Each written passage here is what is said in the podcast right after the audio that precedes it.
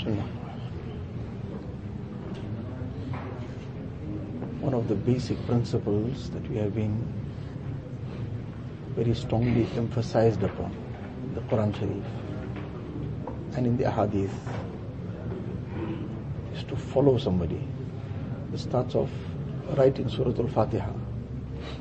اهدنا الصراط المستقيم صراط الذين أنعمت عليهم asking Allah Ta'ala guide us to the straight path and in giving the description of the straight path Allah Ta'ala himself is teaching us how to ask the path of those who, who are rightly guided who you have favored so already there are people that are being identified who would be followed for this guidance and in many ayat of the Quran Sharif, Nabi Sallallahu Alaihi Wasallam is being commanded, وَاتَّبِعْ سَبِيلَ مَنْ أَنَابَ إِلَيْهِ وَاتَّبِعْ مِلَّةَ إِبْرَاهِيمَ حَنِيفًا There cannot be anybody more closer to Allah Ta'ala than Nabi Sallallahu Alaihi Wasallam. But he is being told that you follow the path of those who had turned to me, meaning the Anbiya alayhi salam prior. So this is actually a lesson for the followers of Nabi Sallallahu Alaihi Wasallam that if he is being addressed in this way, what is their position, how much more they have to adhere to this.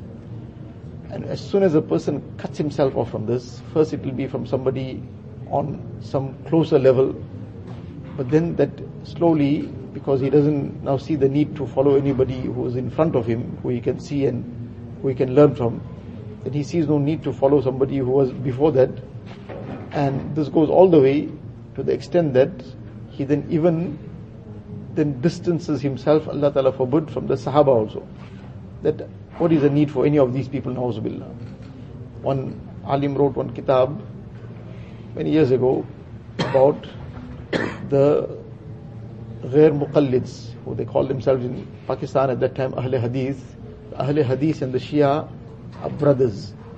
He proved from various texts in the sense that just as the Shia, Nauzubillah, they denigrate, they, dig, they distance themselves from the Sahaba, they have completely cut themselves off from the Sahaba Ikram.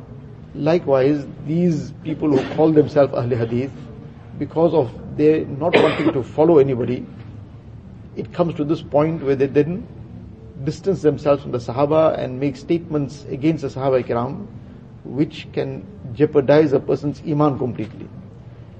One incident somebody mentioned yesterday the person was being, he asked the question, something about why aren't women being allowed to come into the masjid. Somebody explained to him that Hazrat Umar radiallahu anh, from his time, this was something that he applied, that women should not come and attend the salah with jama'ah because of the fitna that he foresaw coming.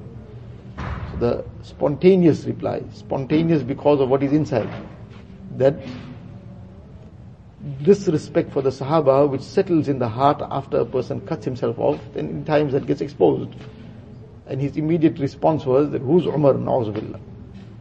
Can we imagine now where this leads to? So it seems like it's a very, the slogans are very, very attractive. The slogans are that you must follow Quran and Hadith, but have we understood that the Quran Sharif also has been conveyed to us through the Sahaba Ikram. The Hadith Sharif also has been conveyed to us through them. And they learned the Quran Sharif and they received the Ahadith directly from Nabi Sallallahu Alaihi Wasallam. Who could have understood this better than them? So now you want to cut the first recipients who understood it first hand and who then transmitted it in that pure manner.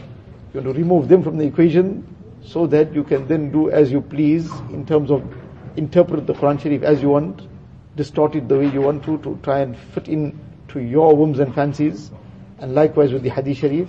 So this is the whole picture. This is why the Shia also removed the Sahaba from the equation. And those who have other agendas also remove the Sahaba from the equation. Because they can't touch the personality of Nabi Sallallahu Alaihi Wasallam, that will immediately throw them out in everybody's eyes. So the step that they decided to take was to try and take the Sahaba out of the equation. And when the Sahaba out of the equation, now it's free for all, so to say. But this too, Allah Ta'ala has protected the Quran Sharif, protected the Hadith Sharif.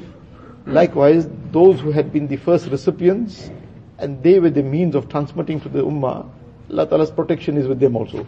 Somebody who tries to degrade them, the only effect of this will be he will drop himself down. It won't make any difference to the position of the Sahaba. Allah Ta'ala give us that.